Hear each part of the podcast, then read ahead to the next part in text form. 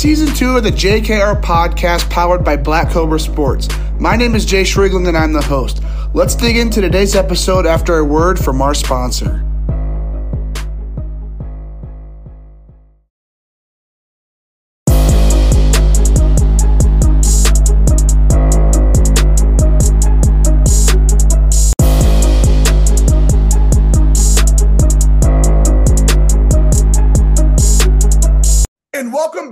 JKR podcast. Today we have the president of the Natural State Collegiate Summer League and the Arkansas Sticks director of baseball operations. We got Evan Hamm on the JKR podcast. Evan, super pumped to get you on the show. How are you doing today? Man, I'm great. It's my favorite time of year, um, so I have no complaints at all. Okay, awesome. You say favorite time of the year. So what makes it your favorite time of the year? Oh man, the holidays. I love Christmas. I'm a Christmas guy. I wish it was. I, I, listened to Kyle talk a couple of days ago, and I'm different than him. I wish it was about 30 degrees colder than it is right now. So, um, but man, Christmas music, and it's all this. My this is my time. Okay, all right. So let's kind of before we kind of dig into you know your, your coaching career, just dig into baseball in general. I do have one question I kind of like to ask everybody that gets on the podcast, and that is for those who don't know you, how would you introduce yourself? Who exactly is Coach Hamm? Man, I, I'm the happiest guy you'll ever meet. Um, I'm just, I just love my life. And, you know, I don't have the resume that Kyle Slayton has, and I don't have the experiences that Chase Brewster has, um, but I'm blessed. And I'm so lucky to be where I am. And um, for somebody that, um, you know, baseball, you know, I mean, not much of a career. And, um, but, but I'm blessed. And like I said, I'm happy. I have everything in life I could ever want. So, okay. All right, so let's kind of dig into how you got to where you're at. You said you're blessed to be there, be here where you're at right now. Uh, so let's kind of dig into how you got here. Um, so just starting off, like kind of take us through uh, kind of what motivated you to become a coach and when exactly that was to you know become involved within baseball and just become a, a coach. Yeah, man. So, um, like I said, you know, not a not a great baseball story. Um, you know, I can't sit here and tell you about all the state championships and accolades and things like that. Um, so come home from college and uh, got involved at uh, high school I graduated from, and then um, just through some connections, some guys like, hey, you should, you know, you should get into coaching in the summer. It's fun, give you something to do. You'd enjoy it and all that. So did. Um, it just kind of grew from there. Um, spent six years there at Prescott. Um, we were in the same conference as Genoa, so that's where me and Chase got to know each other. Um, Prescott's arch rivals Nashville. So that's where me and Coach Slayton got to know each other. And um, you know, we it, it just kind of grew from there. Left Prescott and spent a year at Gurdon with Coach Halliday. Coach Halliday's a really good friend of mine. It was his first year straight out of college. Got the head coach job. Said, "Hey, can you come help me?" So I went and helped him and spent a year as his pitching coach. And um, it was actually in the middle of that season. Um, I had coached the 19U team of my own and it's just one little team. Had a lot of success. I was lucky to have some good players and um, made me look a lot better of a coach than I am. And um, Coach Brewster, we were actually playing Malvern. I can tell you, we were in the in the first base dugout there at Gurdon. We were playing Malvern. It, it wasn't going well for us. And uh, looked down at my phone, had a message from Coach Brewster and said, "Hey, what do you think about coming over to the Sticks?" And I was like, "Man, that's all. You know, I'm the last person that should be asked to join the Sticks. You know." And so got on the phone with him, and man, I, I guess the, the rest is history. I guess here we are today, and and he's been good to me. So okay, when you say Coach Holiday, is that the Coach Holliday that's at OSU right now? No, Coach Holiday. Um, Coach Halliday probably wishes he was Coach Holliday, but no, he uh, he's no, he's still there at Gurdon and got that ball rolling, and, and I'm expecting great things from him down there. Okay, all right. So kind of take us through, you know, the toughest part of that transition of becoming, you know, a college student, coming back home, and then going and becoming a coach. I guess kind of take us through what that toughest transition was. You know, just you know, going from actually like I guess a college kid to you know coaching kids. Man, I think the hardest part was I still knew so many of them. Um, you know, and you're that you're that guy that everybody knows. Um, and you know, I'm pretty hard on myself. Um, I expect a lot out of myself, and um, I think I, I, learned a lot of stuff along the way that I maybe um, I grew up a lot. I'll tell you that. Um, it was just an interesting transition to say the least. Like going back, like I said, going back to my hometown, and I just uh, I, it helped me grow up a lot. It it really did. All right, so kind of even flipping that question around a little bit. So I mean, now that you've been coaching now for a while, uh, just looking back at you know that time where you were transitioning to become the coach, kind of you know learning on the fly. Uh, what what has been some like the favorite parts of you like what is the favorite part of you coaching or, or even some you know favorite memories you have of becoming a coach whether that's you know coaching at the high school level um this past summer at the the natural state league or even with the sticks i guess just take us through you know some of those like you know favorite memories man there's there's a couple that come to mind we um one year at prescott and uh I know Chase can tell you the whole story because me and him have talked about it, but I don't remember what year it was. But man, we squeaked into the into the tournament there as the four seed, kind of number one team in the state. Um, everybody just knew they were they were hosting the regional tournament. Everybody knew they were going to win. wasn't a question. Um, win the state, probably the state tournament. Had had a couple of big arms smack over, and uh, we we go down there with our our little scrappy group of kids and bounce them in the first round and of the regional tournament and. Um, so that was really exciting just because nobody gave us a shot some crazy things happened that game too. Uh, we could probably spend a whole day talking about just that game, but uh, that um, man. Then you fast forward to Gurdon, not not very good. I mean, just honestly, not a very good baseball team. Go to the regional tournament. We get the one seed after some drama, some stuff happened there, and uh, pouring down rain. Should never played that game, and um, we were leading the whole game pitcher ran out of pitch count, had to pull him, ended up losing, I think, on a walk off in the mud. Um, another crazy game. And then with the sticks, uh, the craziest, you know, we um kind of the one thing I chased my whole summer coaching career was a um, 19U World Series championship. And we just never could get it done. Played in the finals four times, I think. Played in the semis a couple of times, just never could get it done. And that last year in 2020, went out there to South Carolina and finally won it, and that kind of ended my my coaching career with the coaching career with the Sticks and transition to where we are now. And so, but like I said, there's been some good times. It's all about the players, man. Um, it's nothing. That's that's my favorite parts of players, and I could I could tell you almost every player that's ever played on any team I had. So that that's what really matters to me. All right. So I mean, you said you aren't a coach now for the Sticks. I mean, you are the director of baseball operations. We can dig into that in a little bit. But um, are you still coaching at the high school level as well, or when you switched to the sticks, did you kind of you know not coach at the high school level anymore? So I got I got my my intention was to get out of it. Um, that was what the the plan was, and then um, I just realized I'm a I'm a people driven person. Um, that's just what I'm geared toward, and I just realized that I'm not somebody that can sit at home like people hear about my job and I go, dude, you're you're so lucky. And I'm like, no, you don't understand. Like I, I find reasons to go to Walmart, like just so I can, you know, see people. So um, but so I called Coach McCrotty here in the town I live in and he's kind of a legendary name in this area and said, Man, you need some help. He said, Yeah, I need some help. And so I helped them last year. Got to hang out with him and Coach Hottinger, and we had a blast. And kind of another one of those nobody gave us a shot deals. We made a little run there, and um, so you know, we'll see what the future holds, but um, you know, I take it year by year, and and we're just we're just going from there.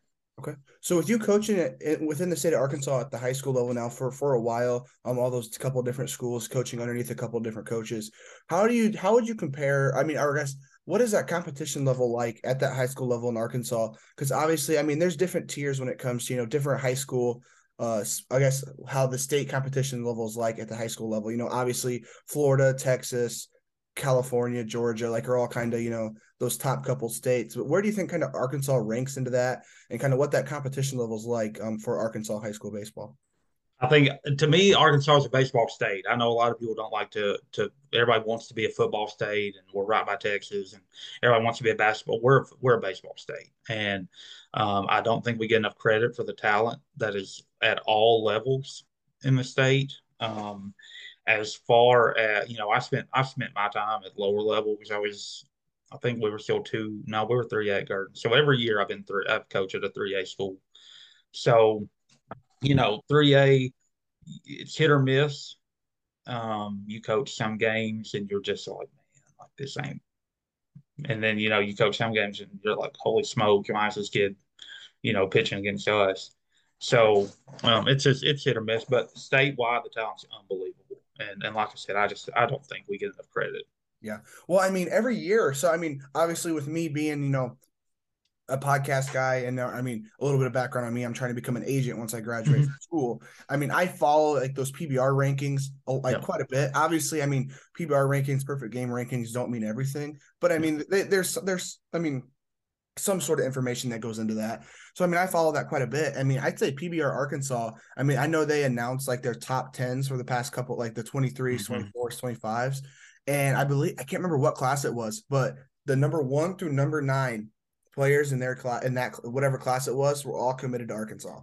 I mean, yeah, going going. I mean, with all those guys committed to SEC schools, especially Arkansas, that's one of those top three programs.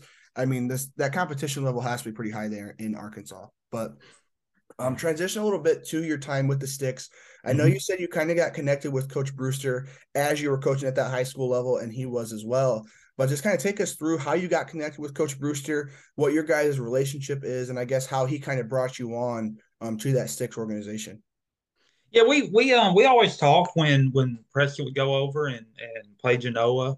Um, I honestly don't know how it like like happened. If I had to guess, knowing Coach Brewster the way I do and knowing me, I probably went over and bugged him, um, just visiting before a game because I like to talk, and um, we just kind of became friends and kept up with each other. And you know, obviously, it was hard to ignore what he was doing with the with the Canes and all that success he had at Genoa, and then um, you know, founded the Sticks, and I was keeping track, and because be 100% honest with you, the team I was coaching, his team would always finish up in the summer, about a week before um, my team's state tournament.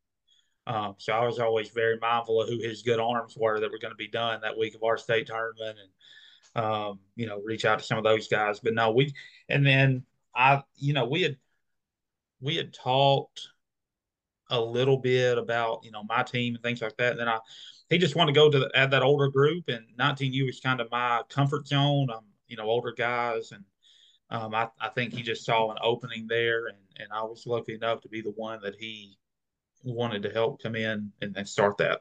Okay, so you were the 19U coach from your entire time as a coach for the Sticks. Yeah, so I, I was actually he when he messaged me and reached out. It was all about starting the 19U6. and so that was my when I came in. I was the only one. The second, I want to say, the second year we added no, the second year we still had one. The third year we added two, so we were at three. And then then I left the coaching um, group, and then we were back to one last year. So yeah, but that was I never did um, anything but 19U. Okay, so for 19U, is that I guess is that players who you know are coming off their freshman year of college, or how do you guys find players for the, that 19U um, team? Because obviously 19U travel baseball probably isn't mm-hmm. as popular as you know, like the 17U, where the, all, all those guys are, you know, guys who are draft prospects or guys headed to Power Five. So, like, what's what's that look like at the 19U level? So when we first started, it was all because he didn't have 18U um, when I first started. So it was basically the committed seniors that wanted to play, and then guys coming out of their freshman year of college. And um, I had always played Dixie um, baseball, and I know you know Dixie. If you're in the South, Dixie kind of gets a bad rep people think of it as like that 12, 13 ball that's not very good. You get up in the in the 17U and the 19U, it's pretty good baseball. People just don't know it exists. And so that's what I would always play. And um, you know, play a state tournament, win that, go to the World Series, and, and um, but we always, you know, we ended up with some really good guys. That last team we had that finally won it, I can't remember the exact number. I think we had seven JUCO players I think six of them are at Power Five schools now. Um, couple of hogs. I mean, like three hogs that I can think of. One's at Kansas. Uh, it was just it turned out to be just an unbelievable group of guys. So uh, you know the the six nine helped helped with that a lot. Yeah. So for the for 19U like tournament wise throughout the summer, like are you guys traveling just as much as what those younger teams would, or like for the most part you staying you know in that I guess I don't even know what you call like that Arkansas, Kansas area. It's not the yeah. I, it's not the Midwest, but um like what like do you guys stay more in that region or do you guys travel quite a bit as well for that night? No, we, we didn't travel very much. We did a lot of Memphis, Little Rock, Monroe, um went down to Beaumont. The first year we went to New Orleans. Uh, that was a lot of fun. The second year we went to Florida. so to the beach. So it was it was kind of like a definitely not perfect game. Obviously, perfect game is does not have that division. Um, so that was more. We stayed. I guess you could call it more local. Okay. So you said your last year coaching was there in 2020. So I mm-hmm. guess take us through that transition process of, you know, going to a coach, coaching those 19 year olds mm-hmm. to where you're at now, to where you're the director of baseball operations. Uh, take us through that transition and how, um, I guess, how everything changed uh, going from coach to, I guess, more of the business side of things. Yeah. So the year before, I guess in 2019, um, I made the comment to to my wife that you know if we, if we, can ever win this World Series, I'll probably take a break. Um, and you know, I, I now I, did, I, when I said that, I didn't think we'd win it a year later. Um, but um, so fast forward a year, about halfway through that 2020 year, I said, you know, I just I've, I I just don't know anymore. Um, it was just a uh, the grind, I guess, had just worn on me a little, and uh, so about halfway through the year, I think me and Chase talked. I said, Chase, I think I'm I'm about I think I'm about done. And you know, hopefully we win it this year, but but hopefully hope, I think it's gonna be it. And he said, Well, man, why don't you why don't you stay on and, and help me with some administrative stuff? And I actually love that stuff. Um, I love administrative and communications and all that kind of stuff. So I was like, well, that'll keep me involved a little bit. Um, so finished up that year, and then we actually won it. And, um, my wife did not uh, waste much time reminding me. Uh, but no, she, I, I say that jokingly. Um, but no, she, we um, finished that year. So anyway, I had to go to the administrative thing. And at the end of that year, me and my wife, had, Mallory, had had jokingly, and I don't know if I've ever even told Chase this, we had talked all the time about, man, I just wish, you know, I could just work full time for the sticks. Like, how perfect would that be? And I honestly didn't put a lot of thought into it just because I knew that there's so many qualified people out there. Um, and Chase knows so many people that are so much more um, deserving than me. And uh, man, he called me one day and he's like, "Hey, we need, let's let's talk about this." And we talked about it, and me and my wife talked about it, and prayed about it, and talked about it, and prayed about it. He told me, he said, "You know, but I can trust you," and and I that's that's who I try to be. Um, I, loyalty goes a long way with me, and I, have always um, really strived to be somebody that you could put your trust in. So it meant it meant so much to me that he would trust because I was his first full time employee, and you know, for him to to trust me at that level meant so much to me, and and that's had a lot to do with with why I love my job so much because I know how much of an honor it's one of the great joys of my life to work with the parents and the kids that we have. So now that you are working full time with the sticks, like what does I mean? I guess the day to day look like. Um, I guess going from you know like this part of the season where it's the off season in a way, but really, I mean, like you said, it's the busy time of the year for you. Uh, take us through, I guess, what some of your job duties are uh, throughout the year, and I guess how that changes from the winter time to the summertime when you guys are, you know, full go um, schedule wise. I'd say the main part of my job is communication. I handle all the player communication, pair communication. I think that's probably if if I sat down and wrote out my job duties, that would be number one. Um, but really, I don't know that there's anything that I'm I'm not somewhat involved in. Um, you know, scheduling hotels, um, payments, um, roster construction, coaches, um, complaint department. You know, I don't I don't know that there's anything that I'm not involved in, and that's um, you know, again, it goes back to um, it's it's it's an honor that I'm trusted to be involved in that that kind of stuff. You know, I'm not just doing the stuff that nobody wants to do. Um, you know, I am involved in decision making and things like that, and um, you know, I've I've slowly somehow worked my way into to visiting with college coaches about players and um, you know, helping some of those guys find homes, and that's just another joy that that comes with this.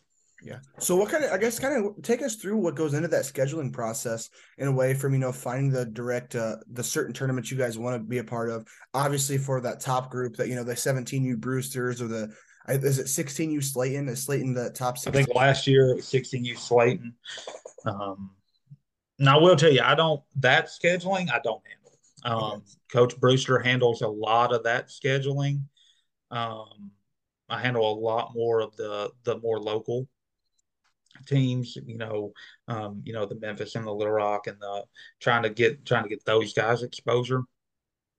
And um, you know, we really just look for one of what's going to get the most exposure, um, where we're going to face the best competition, and what's going to be the most um, like I don't really like the word convenient, but you know, um, you know, because parents can't drive six, seven hours every single weekend.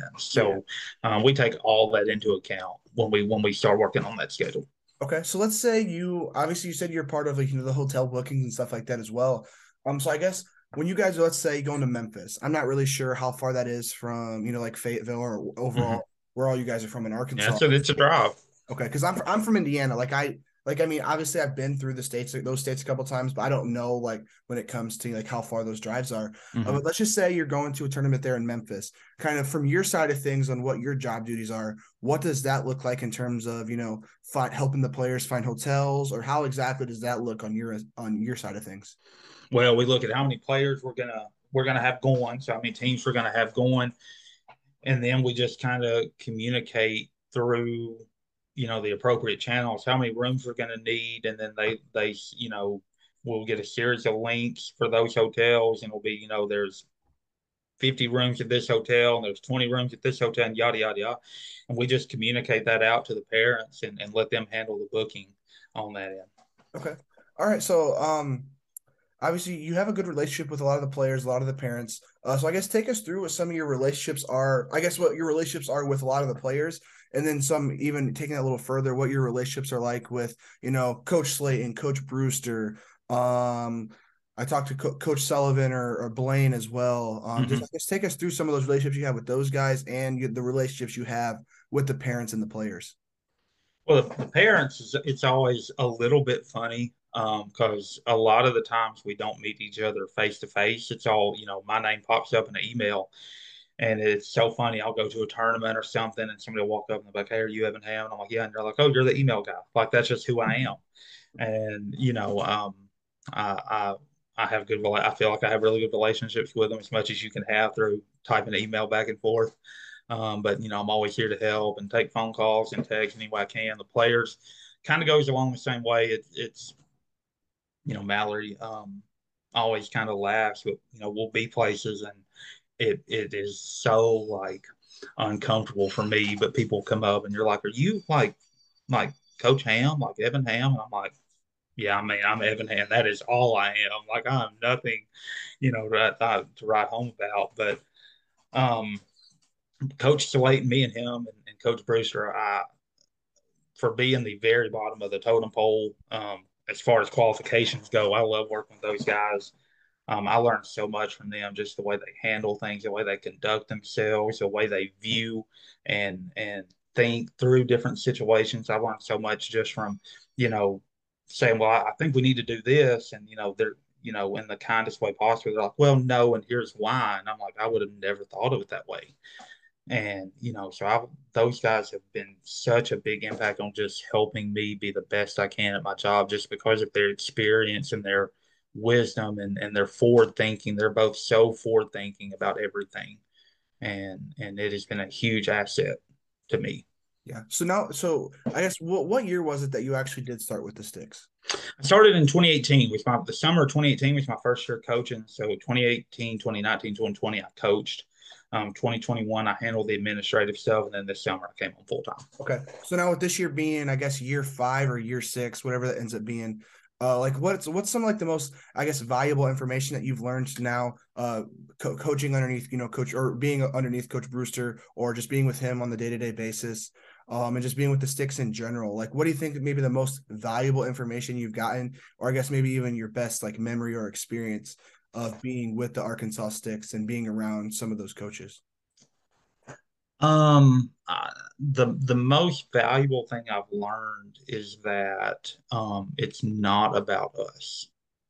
Um, and I'm like I, I try to live my life to where nothing is about me. And um, man, I see Coach Brewster and the time he puts into these players and their families, and um, helping them any way he can, and just to see that at the level that he does for all these guys. Um, I think that's one of the biggest takeaways from me because he invests so much. And honestly, a lot of the things that I learned from from Coach Brewster, it's not like a hey, let me teach you something. It's just like I just listen to him and watch him. And I'm like, let me let me write this down real quick. And that's that's kind of moved over into my collegiate league. I mean, he's the other day he was like, Look, I'm just gonna tell you, like, I probably wouldn't do it that way. And he told me why. And I was like, hmm, you're I mean, 100 percent right. So um, but no, memory wise, I think that very first year we uh we went to the World Series and you have to have an assistant coach. I didn't have one. So I had a guy come fill in, and Coach Brewster was like, "Hey, I'm gonna, I'll, I'll come down and, and help you." I said, "Okay." And he said, "Hey, don't don't tell anybody." And I said, "Okay." So sure enough, we're sitting there, and he walks in the park, and the players got so fired up. And I'll just, for some reason, I'll never forget that. Like that was just this little thing that he didn't have to come down there. He had no reason to come down there, and, and he did, and that meant a lot to me. It meant a lot to our players. Yeah. All right. So, I mean, obviously, what like for yourself and for the organization in general, I mean, Coach Brewster has built a pretty good program. Obviously, I mean, everyone across the country knows that from seeing, you know, the continuous Arkansas, LSU, FSU, and whatever. I mean, all the different commits that you guys have throughout the program, and um, just the continuous talent you guys are pushing out there every year. Um, but what do you kind of see for yourself and for the program just heading into 2023? Um, just what the vision kind of is for the future, you think, or just some different things you're see you you think uh, could possibly happen to the sticks here these next couple of years. Uh, I don't really know how much I'm supposed to say, um, but I know that I, you know, Chase is is so big on the experience and he wants people to have such a good experience. And right now, that's kind of a focus. Is how can we improve the experience? And you know, it's you know the mystery pack that we're doing right now, and and and things like that. He's just you know always looking for what can we do better. How can we how can we treat our players better? How can we make the the parents and the coaches and you know how can overall down to the tiniest thing how can we make it a better experience? And I think it, almost every time we talk, maybe not directly, but something goes back to that, um, in a, in small ways, and it's just you know to pay attention to such the little things and not not just the the big huge obvious things but just tiny little things that we can find to make player experience. I think that's going to be the key this year okay all right so kind of transition a little bit to the natural state league the uh, collegiate summer ball league that you started i believe it was 2022 this past summer was your guys' first year in business. Uh, so just kind of take us through kind of how this idea came about, um, and then kind of just the steps from there after the idea uh, was kind of in your head. Yeah, it's it's it's been um, a dream of mine for I mean realistically probably in that seven, eight, nine, ten year range. Just how cool it would be if we had something here. Because um, I would always talk to these guys that you know played on my 19U team, and I'd be like, "Hey, what are you doing this summer?" And they're like, "Well, I've got to go to Kansas, or I've got to go to you know Texas, wherever." And they're like, "Man, I wish I could just stay home and play." And you know, I would always just think, "Man, you know, why can't you?" You know, I just, but you know, that was as far as it went. Like, sucks you can't. And then last year, this this um, facility opened in Arkansas, Majestic Park in Hot Springs, and I just thought, man, what a what a perfect place. You know, Hot Springs is where Major League Spring Training was born. Um, first ever site of it. Um, all this baseball history, Babe Ruth played there, um, and they opened this park. And I thought, man, how cool would that be? And you know, so I just on a whim called them, hey, what do y'all think? And they're like, yeah, come on. And I was like, okay, let's do it. You know, and uh, so we, you know, I called Chase. That was literally the first call I made. I said, hey, man, like, is like between with me and you, you know, what what do you think on this? And, you know, I'll never forget it. He's like, I'm always going to support your dreams. And I said, okay, let's roll. And so we rolled it out there and man, it just, it took off. I mean, it exceeded every expectation we could have and made a list of coaches I would like to hire. Um, first two I called, they were in. And um, Sean Regan, who, who was a college coach in Arkansas for a long time, sorry, Sean, don't remember how long. And then Pete Southall, who was the head coach at Henderson when he was like 27 years old. And they're both, you know, um, strong in their faith like me. And, and that was a value we shared. And then went from there, filling the spots. You know, Bailey Butler and AJ Allen came on and um, just turned into a really, really good summer. Um, those guys, Derek and John down there at Majestic, were huge for us. And um, Katie Hatchett, everybody's favorite person, the photographer that took all the pictures. That that's all anybody cared about. Those, I mean, it just it couldn't have went any better, and we're really excited for year two. Okay, so I mean, as I was looking through like just the natural state leagues, like Instagram page and just social media pages, um, I saw that there was like different towns that had different that had different teams there, like the jo- the I guess Arlington Jockeys or or I guess. Well, so so what we decided to do is we we didn't do it like regionally based or anything. Okay. So we looked at the history of Hot Springs, and Hot Springs has some wild history. And they so they the Arlingtons and the Bathers were actually professional teams that played out of Hot Springs in the early 1900s. Um, the Bathers were with the Cubs, and the Arlingtons were with the maybe the Cardinals. I can't remember. And then, so we went from there. So the Jockeys comes from Oaklawn, Oaklawn Park. There, it's a racetrack, and kind of what Hot Springs is really known for is that racetrack. So we went with the Jockeys there, and then we did a vote for the fourth one. And there's some some like mob prohibition stuff that went on a long time ago there, and, and the bootleggers won that rate that vote by like eighty percent. So we went from there, and then players would coaches could recruit their kids if they wanted to. We would automatically give those, and then the players that kind of I guess organically register, we just divided them onto the teams and, and just um, played four games a weekend. Everybody played a college style, like two teams would play a series against each other, and um, just went from there. Okay, so you said four games a week. How did that schedule look like? Was there like certain teams that played on a certain day, or how exactly did that schedule look like? Yeah, um, so it was all Saturday, Sunday. So the idea was that players would still be able to work while still getting their baseball in. So they would come in and everybody would play two games on Sunday and two games on Saturday. So, there were four games Saturday and four games Sunday.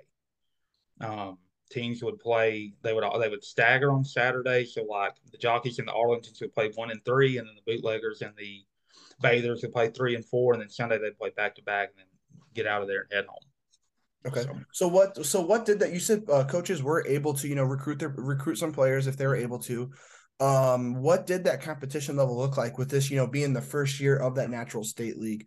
Uh, what did that competition level look like when it came to just the players on the field? Oh, it, it surpassed every expectation I had. Um, we wound up with some, you know, pitching's the name of the game. We wound, wound up with some really good arms. Um, you know, Crowder, ton of Crowder guys ended up coming down. Um, we had Ethan Bates, who's now at Louisiana Tech. Um, ton of SAU guys who had just played in the Division Two World Series Finals, I believe. Um, so we had some really good talent, and as good as that talent was last year, it's even better this year. So you know we're on a we're on a good track. So heading into 2023 with that with season number two underway, um, I guess you said you already got some great talent already committed there. So I guess how does that go about like recruiting wise uh, when it comes to 2023 and just getting players to fill out those rosters? Um, just like how and how far in advance is that um like rosters being filled out? A lot of it happens organically. Um, you know, the players go back and a lot of the players did the did the recruiting for us this year. Um, but with JUCO ball growing in Arkansas and and you know, I, I knew that we would I figured we would gain a lot of new faces this year, and we are um, really excited. We have a team coming over from Sydney, Australia. They're going to bring an all Australian team to stay there in Hot Springs and play. Um, but we started registration in September. We're on a really good track right now. Um, you know, a lot of guys are still waiting to see what happens, especially the pitchers want to see what their innings look like in the spring and things like that. But um, the way we're progressing, um, it's, it's going to be good. Okay. So let's say you're having a conversation with a player. He's debating between, you know, the natural state league or let's say um, maybe a league out here in the Midwest. Mm-hmm. Um, let's say you're having a conversation with him. What would be your pitch to him to, you know, become take part in this natural state league and become a, on one of the team's rosters? Well, first, you know, the first thing I always ask is, you know, what are you looking for? Um, you know, guys that want to play 50, 60 games, like that's, that's not us like, you know, you're getting three, we're going to go to three games a weekend this year for six. I mean, you're getting 18 games. Like, it's, you know, we're not shooting for that. What we're shooting for is, you know, development and kind of just to keep those skills sharp. So, like last year, we had a lot of guys that were either hurt in college, they redshirted, or they um there were there were specific things they wanted to work on, or they they really needed to work. So those are kind of, a lot of our players fell into one of those four categories um, because we weren't like pitchers weren't going to throw a billion innings for us. Like so, you know, colleges didn't have to worry about their innings. Um, you know, the players that were hurt, they were they were going to get to rehab and not overextenuate themselves, and they were still going to get to be home and, and things like that. So, what are you looking for has a lot to do with it. And then a lot of times I'll ask guys like, where do you want to go? Especially the junior college guys, where do you want to go? Like if you're wanting to go play at, you know, if your goal is SAU or Henderson or Tech or, you know, UCA or things like that, like why not play right in their backyard? Um, where they can come watch. Um, so that's that's kind of the process I go through with guys. And and I'll be the first to tell guys, like, do what's best for you. If we're not the best option for you, I understand that and I respect that because my goal is to help them. And if someone can help them more, I want them to do that. So obviously, with you guys, you know, playing, you know, on those Saturdays and Sundays, and kind of with the idea of the players still having jobs, you know, like making a little bit of cash for when they do head back to their college campuses. Uh, do a lot of the teams practice, on, you know, on a weeknight basis, or for the most part, are they kind of just meeting up on Saturday and Sundays? Yeah, we didn't do anything during the week. Um, I, I think some guys did on their own. Um, like some of the players kind of set that up on their own, but we had nothing required. It was we we built it to where players had the week to do what they needed to do, and and had and then we played on the weekends.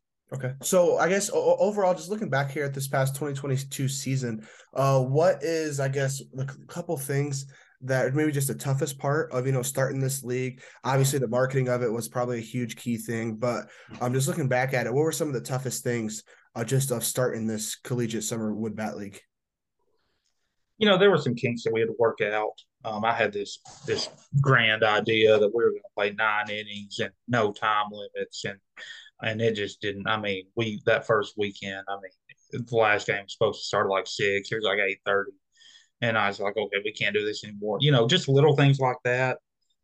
Um, the heat was something we battled. I mean, we're on an all turf field in Arkansas in June. Um, so it's hot and there's nothing we can do about that. Um, but like I, I say this halfway jokingly, but like I kept waiting on something to go wrong.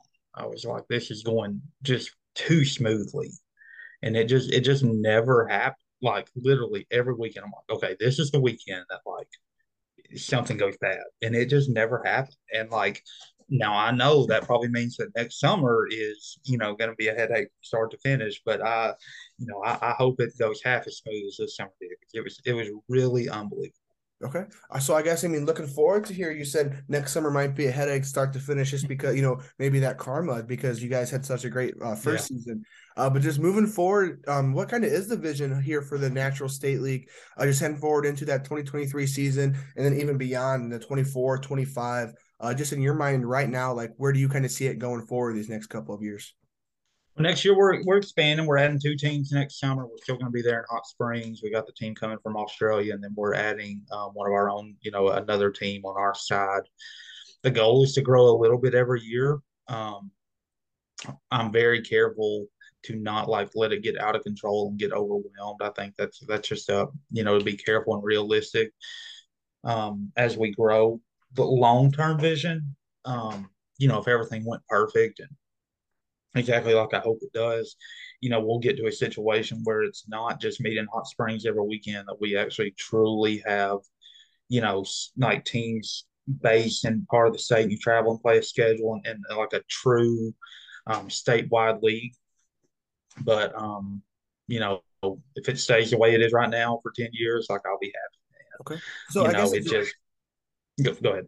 So I guess at this point, like for a let's say I was a collegiate player wanting to play in that um, natural state league like what would that cost look like for me to go and play there um, play those 18 20 games whatever the schedule is um, what does that what does that look like cost wise uh, for me yeah so for a position player or two-way player it's 700 that includes your uniforms and everything. For a for a pitcher only it's 400 and if if things keep going like it looks like they are it looks like we're, we're going to have housing available next year which we did not this year. Um, so that'll add some additional costs if you know play that'll help us have a little bit further reach um, than what we did last summer. But um, you know, cost effectiveness is a, is a is another point that you know we want to make it feasible and, and worth it to these guys. So what's the I guess what's the reasoning for the the price difference for the position players and pitchers? Well, so you know the the hitter is going to come in like last summer. They played four games, um, a weekend for six weekends, twenty four games with you know three four at bats a game, um, versus that pitcher that's going to come in and pitch one game a weekend and go home. You know, so that's the biggest difference is that you're going you're the difference in playing six games versus twenty four games. Okay, I guess that makes sense. I wasn't thinking about that when uh, I asked that. Uh, but no, so I know you were a pitching coach for Coach Holliday Um, you mentioned that. Uh, but for the most part throughout your coaching career, were you more pitching, a more pitching side of things, or more hitting side of things? Oh, you don't want me to talk to the hitters. Uh, we're gonna bun a lot if you have me talking to the hitters. so, no, I'm a, I'm a pitching guy. That's kind of where I'm most comfortable at. Um, it's where I've always kind of felt comfortable working with, and um, probably never change. There's just too much goes into hitting. I'm stay away from that. Okay, so I guess where did you kind of learn all the um, information or the knowledge you have on pitching, the pitching side of things? And I guess when you are, you know, coaching a player as their as their pitching coach, uh, what are some like main emphases that you guys that you talk to the pitchers about? Well, the main thing is you surround yourself with smart people. You put yourself in positions where you're around people that really know what they're talking about, and you just absorb um, everything they say and watch and listen, read and study, and and you know put effort into learning um, what you want to learn about. And what was the second part of your question? I'm sorry. Um, I guess like the main emphasis when you are talking to you know a high school pitcher or whatever happened or you know collegiate or 19u guy uh, when you're talking about pitching with them i guess what are some main like part parts of emphasis that you talk to them about man the main thing i tell people is don't don't overthink things i'm way more on the mental side than the physical side you know, everybody wants to be Nolan Ryan. And and well, you know, if they even know Nolan Ryan is, you know, they they everybody wants to throw a hundred and all that stuff. That's just not what it's about. It's about locating that fastball and, and you know getting the break ball over and things like that. But um, I think you you have to, you know, the old saying, control the controllables. Um, I think you have to worry about what you can be in control of, and and everything outside of that you let alone. But you have to stay within yourself and and control everything that you have your fingerprint on. Okay. All right, so I'm down to my final three questions. I do a little rapid fire to end off these podcasts. You know, just a couple questions beyond uh, just the game of baseball and beyond your career. Um, so just dig. That first question, like kind of dig into your motivations. What is it that you know just helps you get out of bed every day, just to go about, go get better, go learn, uh, gain some knowledge? What is it that kind of motivates you every day just to get up and go? I guess win the day, in a way. Man, my my motivation in life, and it's not just in baseball, it's in everything. My motivation in life is to make other people's lives better. Um, that's why that's what I think I'm called to do. That's what I think my ministry as a Christian is on earth. Um, I think that we are we are you you know you can't change the world by being just like it, right? So you have to set yourself apart, and you set yourself apart by the way you treat people, um, the way you conduct yourself, um, way you put others first. And then that's that's my motivation is to put other people first and you know let my life reflect my faith and who i am and and let everything else take care of itself. I, I don't i don't worry about anything. I don't get upset about anything. I, sometimes I, get told i'm too happy. Um, but i i just um, i just love life man I just I just want to help people. Okay. All right. So down down to question number two. Um, so I guess what is the what does your life look like here in, you know, five, 10, potentially even, you know, 15 years from now? Um, you know, everything keeps going right, everything in, in your vision for the sticks. So you with you being part of them, your vision for the natural state league, continue to go the, the way that you want it to. What is your perfect picture of your life, you know, in five, 10, or potentially even 15 years if you want to look that far ahead? Just like overall or just baseball wise? Uh, over, I mean, it can be a two-parter question, I guess. Yeah. So overall and and personally. Oh, baseball wise, I hope me, Kyle, and Chase are still rock, rock and rolling right along, and um, sticks are rolling, and everything's going good. Natural State League, I, man, I, I hope it grows. I hope it keeps going. You know, I have high hopes for it. Um, it's my baby. It's what I told Chase one day, and um, you know, hopefully it, it the the upper projection keeps going outside of baseball, man, uh, you know, I, am just, I, I, keep saying it, it, it. probably sounds repetitive, but I'm just happy. You know, I live in a, in a little house in a, in a little town with my wife, my two dogs. I love it, man. I just I don't I don't care about that other stuff. Um, I have all I need. So you know, kids and things like that. Hopefully, um, but other than that, man, I'm I'm happy. Okay. All right. So down to that final question. So I ha- kind of have a feeling what this answer is going to be. Kind of looking at the the pictures of the natural state leagues and the pictures that they took and some of the uniforms, what the uniforms look like. But if you had to pick a favorite baseball brand, what would that brand be? You talking about like a like a company? A company, uh, so company, uh, uh, be glove, bat company, apparel company, whatever it happens to be just your favorite baseball brand. Oh, three and two. There we go. Uh, hey, there ain't nobody better. I don't know why why you thought I would answer any way different. I don't know. You know, I'm trying. I'm trying to give you a little credit with the company there. You know, they're, they're little, the best. Get you a little pitch there, but you know, Derek and Derek's the best, and um, we got compliments all year from the players and everybody about how you know Dover, the local high school here, we just ordered three and two uniforms. So um, they keep growing, and people keep seeing that it's it's the best you can get. I can't say enough good about them. So Okay. Well, I mean, I know the stick. I know the sticks also use that, and they did some great, a great job with that White Sox scout uniform. Um, I know I went to the WWBA this past year, and I was as I was looking through, uh, just like the rosters and the little pamphlet. I mean, mm-hmm. I felt like there was probably 25 teams that like their name was like the three and two sluggers or the three yeah. and two whatever. I mean, so I mean, they're definitely growing, and I really didn't even know that. I don't know if they're more like in the Arkansas region. Um, I'm not 100% sure, but I didn't really know of them until I kind of ran into the sticks and kept seeing the three and two Coach Brewster sticks or yeah. the three and two whatever. Um, no, I really didn't know that until this past summer. So I mean, uh, definitely looking at their jerseys, the way that they did your guys' jerseys was also was awesome. Um, just mm-hmm. looking at the pictures, the White Sox scout uniforms. I mean, the sticks. I mean, they're consistently when they're not like before the the the White Sox scout team unis. I mean, all those different uniforms they were coming up with the sticks. I mean, I mean, everything's looking great from everything I've seen, and I mean, they just look like a great brand overall. So I know I kind of wanted to throw you a little alley oop there on on that on that answer. But yeah, that was a nice little slow pitch softball pitch there. But no, man, they do a great job. Can't say enough about them. You know? People ask me all the time. You know, I've never heard of them. I'm like, well, hey, the Savannah Bananas wear. That's usually all I have to say. People are like, oh, okay, they're good then. So. Okay, all right. Well, Coach Hamm, um, or Evan Hamm, uh, however you want me to pronounce say it. Um, I really appreciate you coming on the show. I'm appreciative that Coach Brewster connected us. Um, really love digging into your time with the Sticks. Um, kind of you starting the Natural State League this past summer and kind of seeing the vision going forward. I uh, really enjoyed the conversation today. I do want to wish the best of luck when it comes to you know growing that natural state league, continuously growing Arkansas sticks. I mean, I know you guys had your first major league player here last season. Yep. I'm sure there's going to be multiple more here in these next next couple like few years in the in the near near future. Um, so no, just uh, appreciate you coming on the show.